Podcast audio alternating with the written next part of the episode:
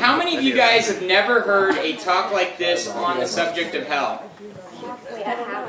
I guess maybe I should ask, how many of you have heard a really solid talk on hell? Not that this is something that we love to talk about, because it's not our favorite topic, and we'll get into that more later. But my hope is not just to like scare everybody and get everybody all freaked out and everything and talk about just this raging, awful place. My hope is really just to get into Scripture and see what Scripture really says. Because if you're like me, you're probably hearing all sorts of friends, family, Christians, non-Christians, everybody giving different perspectives on what they think the Bible says about hell. And what I found is, is most often, those people don't really have a clue themselves. Maybe they heard somebody's opinion, or maybe they have some ideas that they've worked up in their own mind about what they think about hell, but it really doesn't go back to Scripture. And so tonight I just want to go to Scripture, and with that in mind, we're going to use a lot of Scripture. So I hope that doesn't bore you to tears. You don't have to write down every single reference. You don't have to remember every reference. These notes, video, M P three, it's all going to be online, so you can go back and get these exact notes later and check it all out. So I think if you're taking notes tonight, take notes on what hits you. I wouldn't say just take notes on everything, because you probably won't keep up. I'm going to go pretty fast through a lot of different verses. We'll try and keep it interesting. But take notes on what really hits you. So if there's a point that comes across and it, and it really makes a lot of sense, take notes on that. And again, you guys, this is you and God, right? This is part of our communication with God. And so I'm hoping that it's not me coming across to you today or tonight. And partly when you use a lot of Scripture, you're, you're guaranteed to actually get God's words across. So that's my hope, is that you'd hear what God has to say tonight. So take notes on what He's telling you as we talk. So I'm going to just pray as we get started, and then we're going to get right into it. Lord Jesus, we thank You so much for all the fun that we had today, God. We thank You that we get to be at this awesome retreat. We thank You that You're working in each of our hearts. I thank You for everything Aaron shared this morning about heaven. And gosh, there's so much to look forward to. God, I'm so excited for the day that each one of us will stand before You. And we'll see You face to face, God. And that we'll spend every single day for the rest of eternity with You. Jesus, Jesus, Jesus, that is going to be so exciting. God, I pray with that in mind that we wouldn't lose the life that You've called us to live on this planet, that we wouldn't live for ourselves. God, I pray that we would love You and that we'd look forward to that day enough, Lord God, to live this life for You. Jesus, speak to us tonight. God, use me, not because I'm anything special, God, but because this is Your word, right from Your word. God, just speak what You desire for each of us to know. We love You, Jesus. And God, as we talk about this terrible concept of hell, I thank You that You have made a way for each of us to have a relationship with You. Jesus, I thank You for dying on the cross for my sins, knowing, Lord God, that I'm as evil as anybody that's ever walked this planet, and that I need Your mercy more than anyone, God, and that You, out of Your love and compassion, God, save me. God, I thank You so much for that. Don't ever let me lose sight of the amazing thing that it is to have a relationship with You. So we love You, Jesus. Speak to us tonight. Amen. All right. Amen. So Bob Marley, I think it is, said, we are not spiritual, or we are not physical beings having a spiritual experience. You guys seen the bumper sticker? But spiritual beings having a physical experience, right?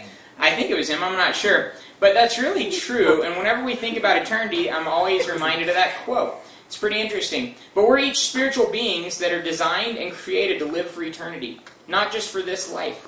And someday we're all going to stand before God, and there's going to be a judgment based on a few different things, and we'll talk about those today. This morning, I hope you were encouraged by Aaron's talk. How many of you guys thought that was really awesome? We should give her a hand right now. I think, I think that was so good. She's not here right now. I think it was so good to see what the Bible really says about heaven, because I had a lot of misconceptions, and it's kind of it's got me so excited just to think about what heaven's going to be all about. With that in mind, I have equally, if not more, misconceptions about hell.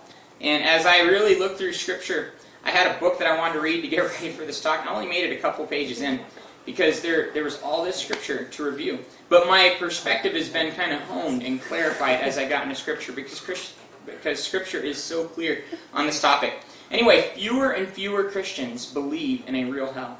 That is true. I have tons of friends, I've talked to them even in the last couple weeks, that do not believe hell is real. Christian friends even, that don't believe hell is real. And there are some reasons for that that we'll mention in a minute. Uh, last year, U S A Today did a big poll among Americans in general, not just Christians, and found that forty-one percent of Americans do not believe in hell. So Uh, about sixty percent do, fifty-nine percent do, but forty-one percent do not believe hell exists. And I think it was interesting, I think they said something like one percent think that they that they are in danger of going to hell. So even the people that do believe hell exists Uh, never think they would end up there. It's always somebody else, right? Maybe Hitler. You guys have probably heard that, right? Well, Hebrews six, one through two says this is an elementary teaching and that we should move on from this type of teaching. And when I read that verse, it convicted me because I felt like this elementary teaching is one I don't have down all that well. And here's kind of how the Bible summarizes uh, this elementary teaching about life and death and eternity. It says man is destined to die once and after that to face judgment. That's in Hebrews nine twenty-seven. And then it says we will go to our eternal home. That's in Ecclesiastes twelve five. That place will be either one of eternal punishment or eternal life. Those words came straight from Jesus' mouth in Matthew twenty-five forty-six. So it's not like one's going to end and the other will go. They're going to be either eternal punishment or eternal life. Uh, the place of eternal punishment will be a place of eternal fire, Matthew eighteen eight, where people will be tormented with fire and brimstone forever and ever, and they will have no rest day or night. That's in Revelation fourteen ten and eleven. That's pretty hardcore, right? The place of eternal life will be a place of eternal blessings at God's right hand, Psalm twenty-one six, and eternal pleasures, right, in Psalm sixteen eleven. Eternal blessings and eternal pleasures. That's pretty awesome. That's the place that I hope each one of us are going to be at. And I hope we all spend all of eternity in that place of eternal pleasures and blessings, realizing that this short life that we lived on this planet was lived for a significant reason, and that we made the most of it. And uh, I guess we'll see when we get there, but I hope we do. So, just on a side note, perfection can't include imperfection, right? This is just a logical reality. If this lodge was perfect, and it is not by any means perfect, but if it was, let's say this lodge, everything in it was the description of perfection. And let's say Joseph, being an imperfect person, decided to live here. He decided, this is my home. I'm going to live here. Would this perfect lodge continue being perfect? No. Impossible. By definition, the second Joseph entered this place, it would cease to be perfect because this imperfect person lived here, right? And so when we think about the existence of God and the existence of a perfect place of living with God in eternity after death, it stands to reason that there would also have to be a place for non-perfect eternal beings. There's no other solution, really. Okay? Even logic dictates that. Dictates that. This earth is a perverted creation, guys. It is. But it is full of God's image and God's characteristics. Romans one twenty says, "For since the creation of the world, God's invisible qualities, His eternal power and His divine nature, have been clearly seen, being understood from what has been made, so that men are without an excuse." What it's saying is all around you, everywhere you look, you sense and you see and you observe God's characteristics. Think about anything pleasurable you notice in this life. Anything pleasurable. And you derive that pleasure somehow from some aspect of God in that. Does that make sense? I love coffee. Something delicious about coffee is some attribute of God's nature, right? Or hot chocolate. Or a warm bed to sleep in. Or a mountain to climb. Or paintball and the adventure that we had today, shooting each other in the face. Right? All this stuff. You guys, all these different things have some pleasurable aspect because they're derived somehow from God's nature, even though it's in a perverted sense because this world is fallen. But still, that's an experience of His good nature. Hell is going to be absent of every one of those characteristics. Logically, if it's absent of Him, nothing we found pleasurable in this life, even in its perverted form, will be there in any amount whatsoever. It'll be completely absent of Him. It will be a place of the worst pain, loss, agony, suffering, sadness, loneliness, fear, depression, and torment anyone has ever known. That will then be multiplied exponentially for infinity. Does that make sense? Because He will not be there. He will not be present. It will be completely absent of all comfort, reprieve, and anything good that could take the edge off that pain. Because any reprieve and anything good would be Him, and He won't be there. Does that make sense? So this is, even from a logical point, we haven't even really gotten to Scripture yet. This is a terrifying concept. And part of it gets better, like when I think about, oh, this is such an, a terrible topic. I just want to make a side note. And we'll get to more of these questions in a minute. But your flesh, if you have, how many of you guys have a hard time thinking about people being in hell for eternity? If you don't have a hard time with that, you need to do a heart check, right? I don't, if there's a Christian alive thinking, man, I just can't. I can't wait for people to burn in hell. If you ever talk to somebody like that, you need to slap them, probably, metaphorically and literally. You need to just give them a good whack across the head and say, wake up. We don't want anybody to be there. But here's the point, guys. If you struggle like I do with that issue being a hard thing to swallow, think of this. You, being surrounded by God's goodness, are still getting worse all the time. Your flesh isn't getting any better. And I promise you, the older you're, you're getting, the flesh is getting equally bad, right? The flesh doesn't get better as you get older. It's just that the Holy Spirit starts to take more and more control of a Christian's life. But your flesh is just as bad as it ever was, and worse, because you have a whole lot more experience to base that on. You have a whole lot more idea, uh, many more ideas, many more, you, you're willing to take risks that maybe you wouldn't have taken before. Does that make sense? The flesh gets progressively worse, even in the context of a universe full of God's glory. And even in the context, guys, of the Holy Spirit drawing every one of us and convicting us of sin. And even in the context for Christians of fellowship. Right? Remember it says in Hebrews three thirteen, it says that sin will harden us. And it says to not, it says to keep connecting with each other and experiencing fellowship so that we won't be hardened by the deceitfulness of sin. Now here's something I just I, I want to paint a picture for you, for you as we get started. Somebody that exists for eternity in hell, Alcorn put it this way. He said that everything you loved about that person will no longer be there. They'll be the same spirit, but everything you loved about that person had somehow to do with God. It was God's image in them. It was God's characteristics in them, even in a perverted sense. And those will all be absent from that individual in hell. And then couple that with the fact that your flesh keeps getting worse, even in a context of so much godliness around us. And imagine what will happen to the flesh in a context where there is zero attribute whatsoever of God. Okay? Hell will be full of people that, over the course of their time there, become more evil than anything you've ever imagined. A picture, basically, of Satan himself. Does that make sense? There will be no attribute of God left in that person. No attribute of His image. Nothing positive to keep them from spiraling down to complete evil. And a lot of times people say, and I mentioned it, man, Hitler and Stalin, they'll be in hell, but probably nobody else, right? And I think when we think of hell, we need to realize Hitler and Stalin are going to be really nice guys compared to people that are in hell for eternity. Because the flesh will get worse and worse and worse. And it's not hard for me to look at that picture and say, yeah, a just God would have to punish that level of evil. Does that make sense? It's still hard to grapple with the idea of hell. And we'll get to some scripture in a minute. But I just wanted to start by saying, guys, this, this makes a whole lot of sense when I start to see it from the perspective that God sees it from in eternity.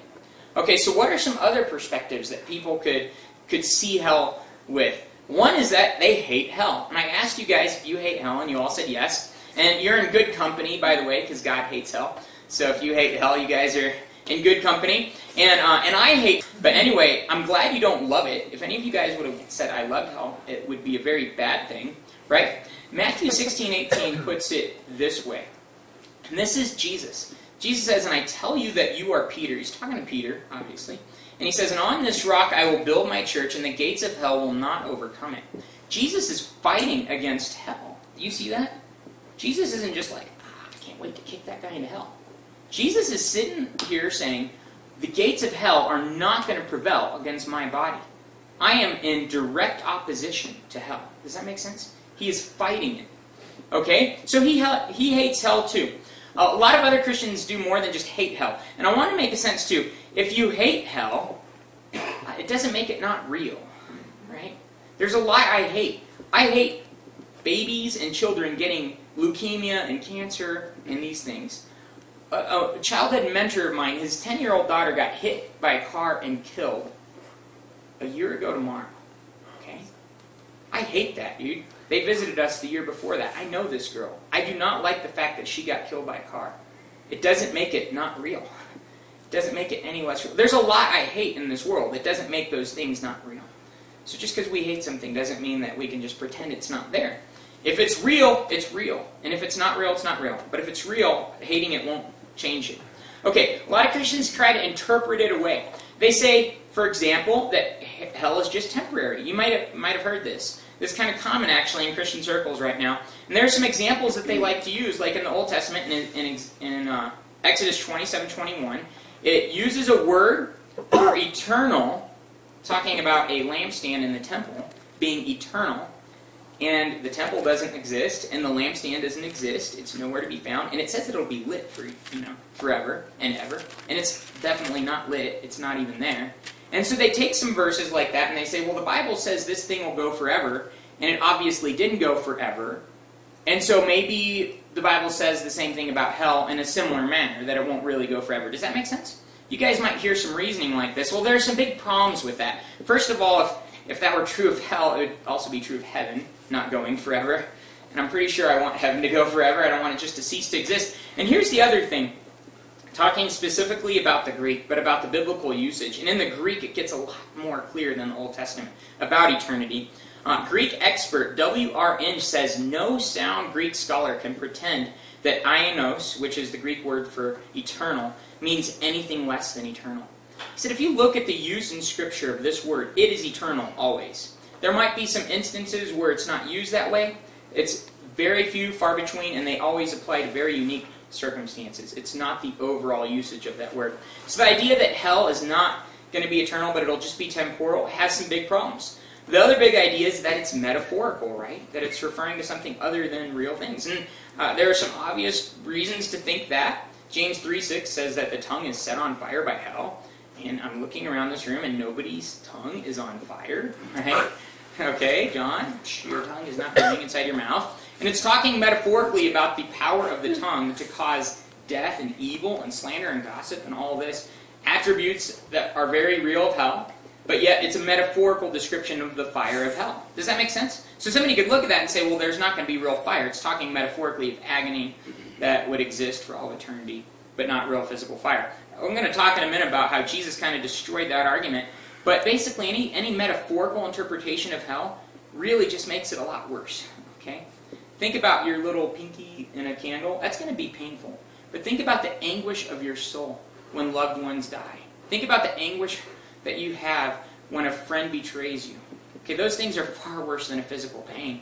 So even if I took the metaphorical view, I think it would be worse than a strict literal interpretation. So I think there's some of both. Right? There are other people that might go to hopeful scriptures.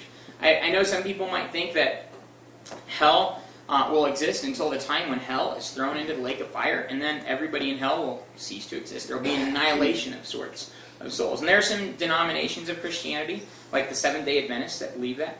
And there are some offshoots of Christianity, some cults, like the Jehovah's Witnesses, that believe that too. But you guys, that's just not the, the scriptural, um, the scriptural reality here. And we'll see that in a minute, where, where Jesus himself and many other places talk about the eternity of hell. Okay, so here's another verse that's interesting and intriguing. Jesus actually went to hell and preached to people that were in hell uh, while he was in the grave. First Peter three eighteen through nineteen and four six says, For Christ died for sins once for all, the righteous for the unrighteous, to bring you to God. He was put to death in the body, but made alive by the Spirit, through whom also he went and preached to the spirits in prison. For this is the reason the gospel was preached even to those who are now dead, so that they might be judged according to men in regard to the body, but live according to God in regard to the Spirit. You can also see Ephesians four nine for, for another passage that's similar to that, about Jesus be, preaching to people that had already died and were already waiting in hell, and supposedly in a way where they could make a decision to trust him. Well, it'd be easy for somebody to extrapolate, well, why couldn't he continue to do that now, right? Uh, well, gosh, if that happened to be the case, I think every one of us in this room would be extremely joyful about that, right? Nobody would be going, ah. Nobody would be mad that people went to heaven. But I have to look at the, the whole breadth of Scripture and realize that lots of real people are really going to be in hell. So those are all hopes, but I can't base my perspective of life and eternity on a fringe Scripture and a fringe interpretation of that Scripture. Does that make sense? I have to go to the, the meat and potatoes of what Scripture says. Uh, a lot of times Christians rationalize. How could a good God allow it? I talked about it again at the beginning. If people get progressively worse, and if eternity, or if hell is devoid of all of God's attributes, then I think a good God would not be good if he didn't allow eternal punishment for that level of evil. Right? It'd make Hitler look like a nice guy. right? And it would be continuing to get worse throughout all eternity. ten million years from now, those people would be ten million times worse or more, right? So somehow this idea of hell is not contradictory to the nature of God. It's hard for my mind to grasp that. But it is possible for a good and loving God to send people to hell, or to allow them to be in hell. Does that make sense? Somehow these two things live together, and they don't contradict each other. In my mind, it doesn't make a whole lot of sense. But in reality, it does. And there are a lot of things in reality that don't make sense, right? Some Christians say it's too bad a punishment, right? Gosh, they just sinned a little bit, and they're actually pretty nice people on this earth. How could God send them to hell? You guys have probably heard that. You know, one argument that I heard last week was, well, a murderer, he only gets one hundred years in prison. He's worse than anybody. So how could God punish people worse than that? Well, that's like, a, that's like asking a murderer whether his punishment is just. We're all sinful.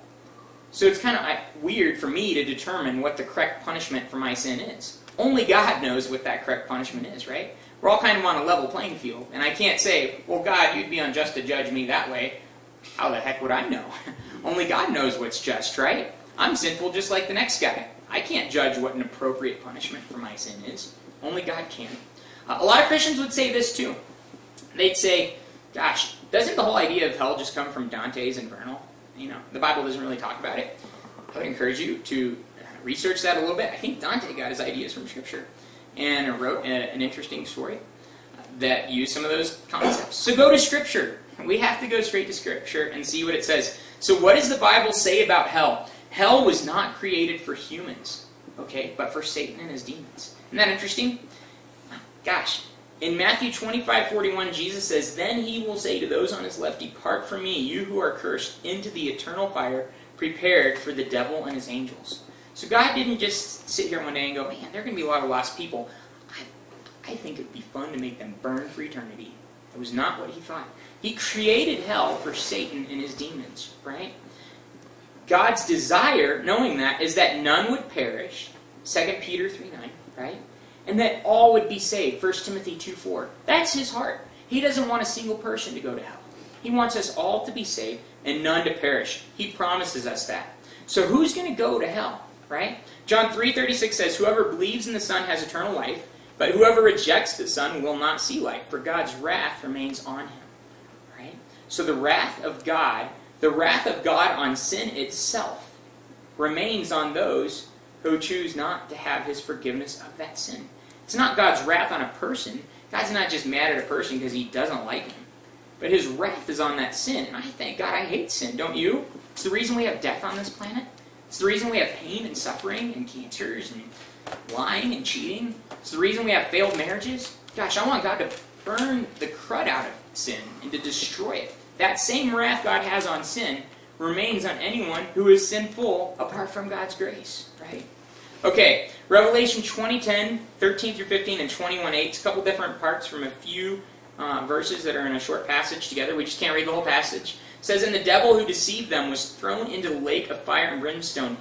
Yes! The devil is thrown into the lake of fire and brimstone, where the beast and the false prophet are also. And they will be tormented day and night forever and ever. Not a fun-sounding place. The sea gave up the dead that were in it, and death and Hades gave up the dead that were in them. And each person, that, by the way, is a Greek word for uh, hell, uh, and each person was uh, judged according to what he had done. And then death and hell were thrown into the lake of fire. The lake of fire is the second death. And if anyone's name was not found written in the book of life, he was thrown into the lake of fire. But for the cowardly and unbelieving and, abdom and, and abominable and murderers and immoral persons and sorcerers and, ad and idolaters and liars, their part will be in the lake that burns with fire and brimstone, which is the second death. This is a hardcore passage on the reality that people will spend an eternity there. So what about believers and non-believers? Okay, because we need to get this straight. Have you guys ever feared hell? I remember fearing hell and fearing my own salvation. Oh my gosh, where am I going to go? As a kid, I lived there for far too long. First Corinthians three twelve through fifteen talks about the judgment that each one of us is going to face when we die and go to be with God.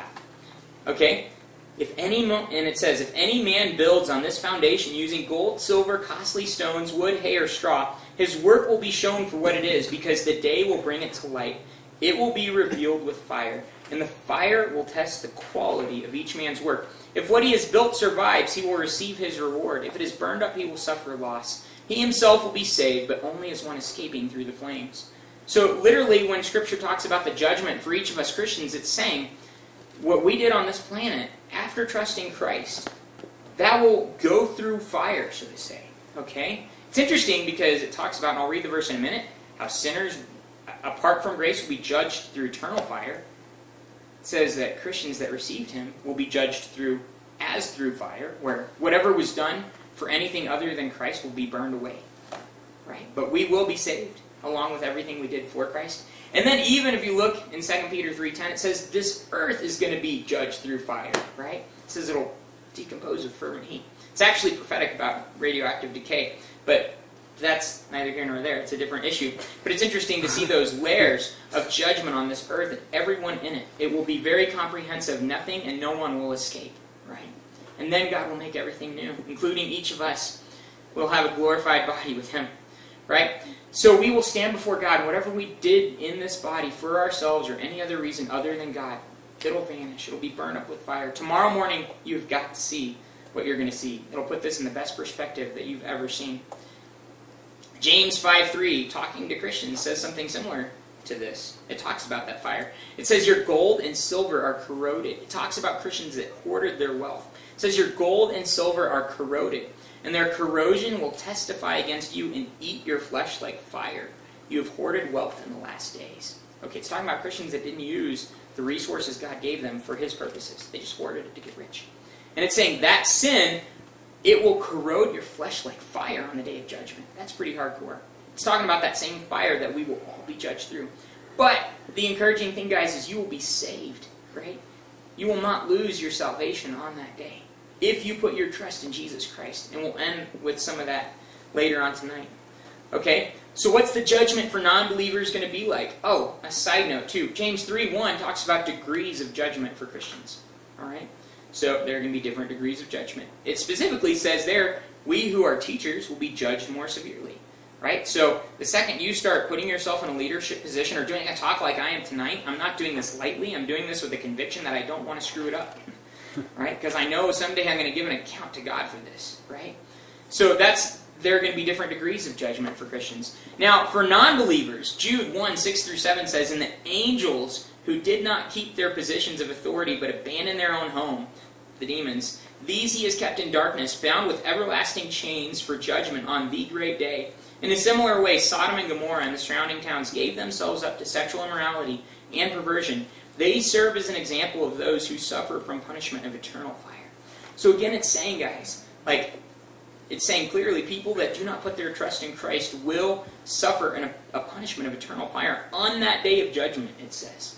Okay, Matthew seven twenty-two through twenty-three. Jesus himself says he will tell people on that day, depart from me, I never knew you. So Jesus, the loving God, made human, put in human flesh, right? He himself, somehow in all of his love, will tell people, depart from me, I never knew you. Right? Depart from me, I never knew you. It's sad, but it's it's true, and it doesn't it doesn't make God's love any less real. On a side note, guys, again in Mark twelve forty. It says there are going to be degrees of judgment and punishment for the lost also, right? It says that, that people that were hypocrites, right, that talked the talk but didn't walk the walk and didn't really know Jesus, they just tried to pretend like they did, it says they're going to be punished more severely than others, okay? So what about those who haven't heard? You guys ever think that question? What about my ancestors? What about people in other countries where missionaries haven't gone yet? Romans two twelve through sixteen says first that men will be judged based on what they know. Does that make sense? So God's not going to hold you accountable for what you do not know. Now, beyond that though, Acts four twelve says, salvation is found in no one else, for there is no other name under heaven given to men by which we must be saved. So I know that people will be judged based on what they know, but they can't be saved apart from Jesus. So it seems like a little bit of a contradiction there. But it's not necessarily when you look at John twelve thirty-two through thirty-three. Jesus says, but I, when I am lifted up from the earth, I will draw all men to myself. Men. And, and right after that, John clarifies. He says he said this to show the kind of death he was going to die. He was going to die on a cross. A lot of times pastors say that verse means if we glorify Christ, if we lift him up, he will draw men to himself. That's not what it says. It's talking about him dying on a cross. And if he died on the cross, he would draw all men to himself. So, question for the day, did Jesus die on a cross? Yes. Yes. He was lifted up on a cross. True. So, by his own words, is he going to draw every human alive to himself? Okay. On a side note, I have a lot of side notes now, I'm going to keep it straight and as concise as I can. I used to pray, God, draw that man to yourself. And then I realized, that's a redundant prayer. God is already doing that. So I started praying instead, God, open that person's eyes to see how you're drawing them. Right? Because he's doing it. Now here's the thing. What about people five hundred years ago in, in North America, where no missionary had set foot, where nobody heard the gospel? Jesus had died fifteen hundred years prior to that. So was he lying? Did he still give those people an opportunity? I think that's. I think he, he promised that, right? He's not a liar. I can trust him. So the problem for me isn't what about other people. The problem for me is what about me? Right? And the people around me today. Jesus is going to make a way to reach people for himself. Remember, again, he does not desire that any would be lost, and he wants all to, all to be saved. So the bottom line, I have to trust him with all that stuff, right? And again, he preached to those that were in hell, right? So what about people that lived before him all across this planet? Gosh, I'm sure they got a chance to hear the gospel. Praise God. Praise God. So what are the actual words used in Scripture for hell? There are five predominant words used that are translated as hell. You heard me use one a minute ago, Hades. Uh, in the Hebrew in the Old Testament, there were two. It was Sheol and Abaddon. Sheol was used sometimes to refer to the grave. Some Christians that try to talk about a metaphorical view will say, uh, well, when it talks about Sheol, it's just talking about the grave. You guys ever hear that? I used to hear this a lot from people. Well, there are a lot of verses that are real clear that Sheol is talking simply about the grave. You're going to die, you're going to be buried, and you're going to decompose and rot, and that's the end of it. There are a lot of verses like that. But there are also a lot of verses that describe Sheol as a place of eternal punishment. In Isaiah thirty-three and again in sixty-six, it describes it as a place of eternal and unquenchable fire and burning. Right? Sheol. So even in the Old Testament, this wasn't just a temporary issue, but it was something that the very usage of these words was understood, depending on the context, to be eternal punishment. Uh, Hebrew, the Hebrew word for uh, hell is also sometimes translated from Abaddon, which was a place of destruction and ruin. In the New Testament, you get Gehenna, which is a predominant usage of the word hell. Or it's pretty much almost every time you read hell in the New Testament, that's the word that it's using. And that actually came from the name of a trash dump outside of Jerusalem. And this picture gets real graphic. This trash dump was a place of refuse and trash that would burn constantly, right outside the city. You could see the smoke any time of any day. It was constantly burning to get rid of all the trash. And in that, all the dead animal corpses, the rotting dead animals were thrown there, along with the dead bodies of all the criminals, where they would just burn constantly. Pretty disgusting picture. And that name is how the New Testament chooses to describe hell, or that's the word that, it's, that is used for hell. Right? The New Testament also has kind of a New Testament version of the Hebrew Sheol, which can refer to the grave or eternal punishment. And that's Hades. I mentioned it a minute ago. And there's one usage in the New Testament of Tartaru. I don't even know if I'm pronouncing that right. Which was kind of like a Greek version of Gehenna. So it was not in Jerusalem, but in the in the um, Gentile world. So those those are some of the words that are actually used. And I think it's important to, to say that, because a lot of times Christians say it's just referring to the grave. And if you look at Scripture, that is not the case. Those words that are used refer to eternal punishment as well. And in very graphic detail. Not just a place where bodies decompose in the ground. All right? Now here's exactly how the Bible describes hell. If you're ever wondering, is it just fire? Like, what is it? Okay, here's exactly how it describes it. And I'll read these references in a minute. But I'm just going to tell you the statement that has all these different verses kind of put together in one statement. The Bible describes hell as a real and eternal place of wrath, where people will be tormented day and night forever in gloomy dungeons, where both the body and soul will be judged with blackness, darkness, destruction, torment, weeping, gnashing of teeth, anguish, trouble, sorrow, shame, contempt, anger, trouble, distress, continual and unceasing decay, and a raging, consuming, unquenchable, and unending fire. Those adjectives, by the way, are not mine, but they're Scriptures, right? It will be everlasting separation from the presence of the Lord. That's hardcore. It doesn't sound good, whether you read that with some metaphorical aspect to it or completely literal. Either way, it's really, really bad, and nobody should want to go there, right? I'm going to read that again, because we need to get that kind of in our minds, I think, as far as the picture goes, so that we're not so that we're not buying into a lot of what society says. So the Bible describes hell as a real and eternal place of wrath, where people will be tormented day and night forever, in gloomy dungeons where both the body and soul will be judged with blackness, darkness, destruction, torment. Remember today in that cave how dark it was, how black it was? Imagine that for eternity. Eternity. Coupled with anguish and heat and, gosh, it goes on and on with destruction and torment and weeping and gnashing of teeth and anguish and trouble and sorrow and shame and contempt and anger and trouble and distress and continual and unceasing decay and a raging, consuming, unquenchable and unending fire. It will be everlasting separation from the presence of the Lord. Literal quote from Scripture. Okay, so many of those descriptions, by the way, come straight from Jesus' mouth, too. He was probably the most graphic orator on the subject of hell. His descriptions were extremely graphic.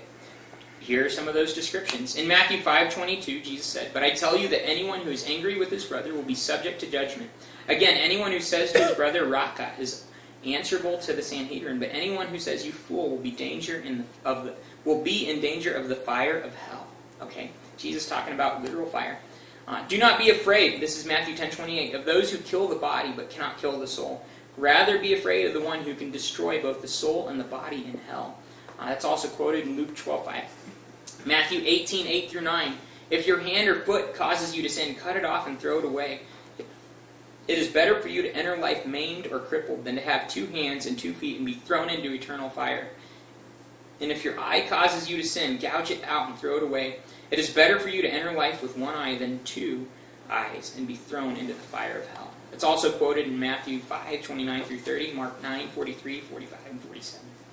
Jesus was pretty graphic when he talked about hell. He said in Matthew twenty-three thirty-three, "You snakes, you brood of vipers, how will you escape being condemned to hell?" Right? Pretty graphic. In Matthew thirteen forty through forty-two, he shares a parable where he says, "As the weeds are pulled up and burned in the fire," and there were several other parables just like this, talking about weeds and fire and things like that, "so it will be at the end of the age. All who do evil will be thrown into the fiery furnace where there will be weeping and gnashing of teeth. The angels will come and separate the wicked from the righteous and throw them into the fiery furnace where there will be weeping and gnashing of teeth. Have you understood all these things?" Jesus asked. "Yes," they replied. And that's kind of, we're going to keep going, but why do you think it was so important to Jesus to clarify? Did you guys understand this? Right? He was saying, do you understand how bad this place is going to be? Do you understand real people are going to be there? Do you understand that there will be everlasting fire? Have you understood this? And the people said, yeah, we've understood it. It was probably all too clear to them. But I think Jesus is saying the same thing to each one of us tonight. Do you understand this? You know, don't let your rationalization or your ideas or your misinterpretations or your personal feelings about this subject lead you wrongly or lead you astray. What he's saying is, I say this place is real, and real people are going to go there. Do you understand this? Yes, they replied. You know, I hate the idea of hell, but I have to reply to Jesus, yeah, I understand what you're talking about, and I trust you on everything else, so I'll trust you here too. Okay, now just a, just a scripture that kind of illustrates how graphic Jesus talked about hell. Not just to scare everybody, but this is kind of intense. Jesus described hell in, in Mark nine forty-eight as a place where the worm doesn't die, and the fire is not quenched. That's interesting. What does it mean that the worm doesn't die? Right? Well, here's what it literally means. When you die and you begin to decompose in the ground, and a lot of people think that's the end of things, right? I just cease to exist. Worms eat your dead body, right? They, your body decomposes. It's actually a statement about the decomposition of a body. And when Jesus talks about hell, he says, your body will not decompose. It will be preserved in a state of decomposition for all of eternity with unquenchable fire. That's graphic. That's a really graphic interpretation or description of hell straight from the mouth of Jesus. Okay, and Jesus again describes hell as a real place with real people.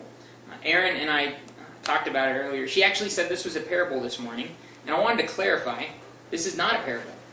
When Jesus talked about Lazarus and the rich man, he didn't say it was a parable.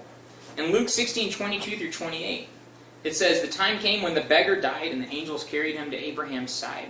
The rich man also died and was buried in hell, where he was in torment. He looked up and saw Abraham far away with Lazarus by his side. So he called to him, Father Abraham, have pity on me, and send Lazarus to dip the tip of his finger in water and cool my tongue, because I am in agony in this fire.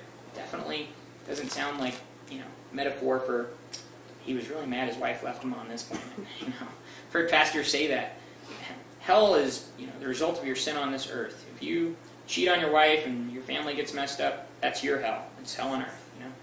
That's not what Jesus is talking about. He's talking about a real, literal hell right here, right?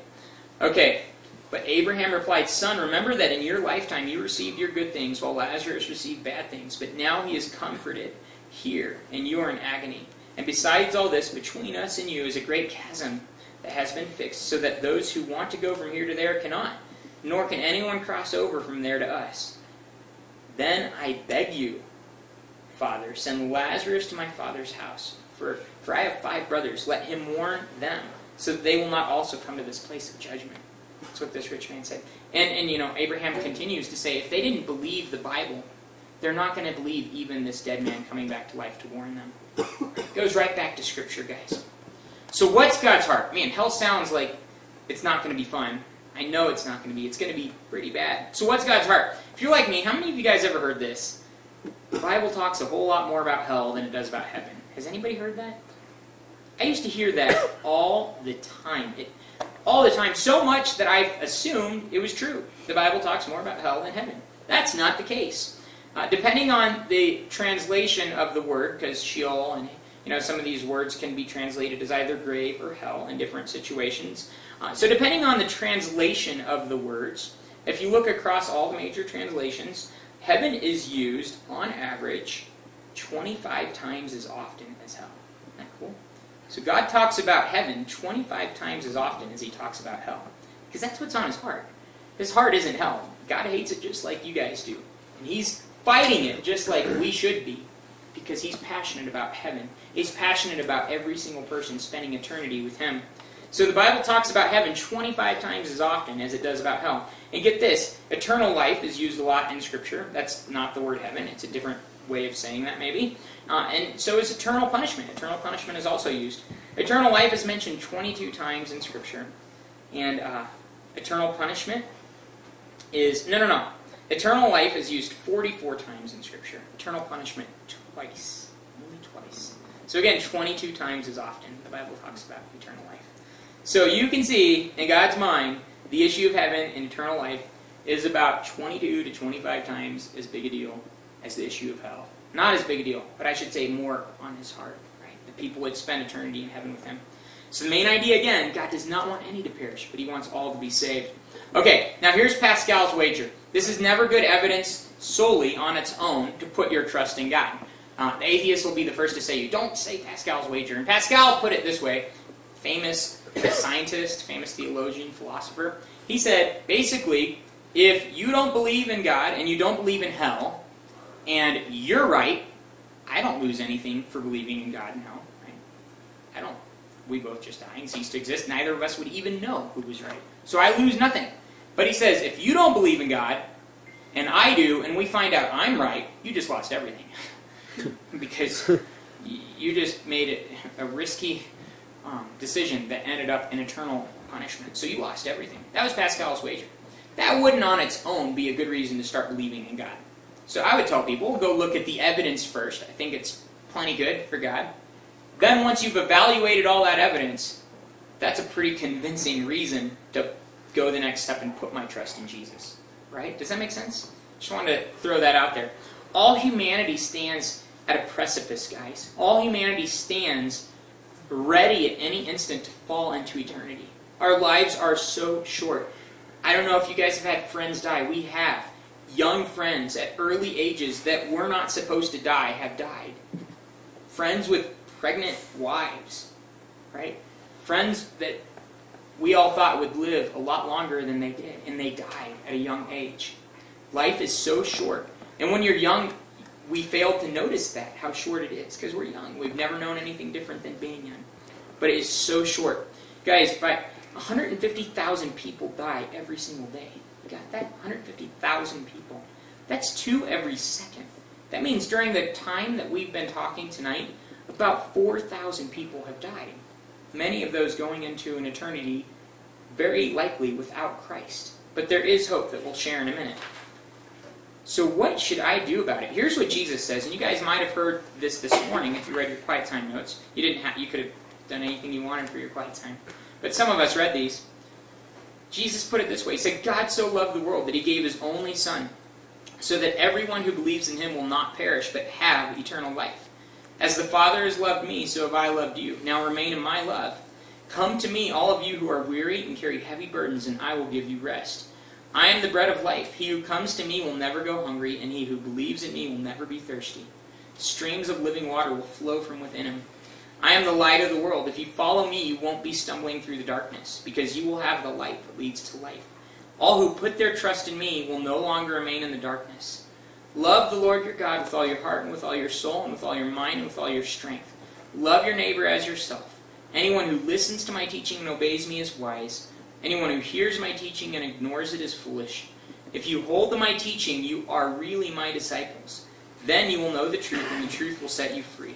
If any of you wants to be my follower, you must put aside your selfish ambition, shoulder your cross, and follow me. How do you benefit if you gain the whole world but lose your own soul in the process? Sin is unbelief in me. Everyone who sins is a slave of sin. They will go away to eternal punishment, but the righteous to eternal life. The kingdom of God is near. Repent and believe this good news. If you try to keep your life for yourself, you will lose it. But if you give up your life for me, you will find it. Those who listen to my message and believe in God who sent me have eternal life. They will never be condemned for their sins, but they have already passed from death into life. Greater love has no one than this, that he lay down his life for his friends. All who love the truth recognize that what I say is true. I am the way, the truth, and the life. No one can come to the Father except through me. No one can see the kingdom of God unless he is born again. Everyone who looks to the Son and believes in him shall have eternal life, and I will raise him up at the last day. My purpose is to give life in all its fullness. I stand at the door and knock. If you hear me calling and open the door, I will come in, and we will share a meal as friends. I have told you this so that my joy may be in you, and that your joy may be complete, so that in me you may have peace. In this world you will have trouble, but take heart. I have overcome the world. Be sure of this, I am with you always. I will never fail you. I will never forsake you. That's straight from Jesus' mouth, about how we should respond to him, knowing the reality of a heaven and a hell that exist, right? So how should I respond if I if I have a relationship with Jesus? How should I respond if I know him as my Savior? Okay, first of all, fear should not cripple you. First John four eighteen says, perfect love drives out or casts out all fear. You do not li- need to live in fear of hell.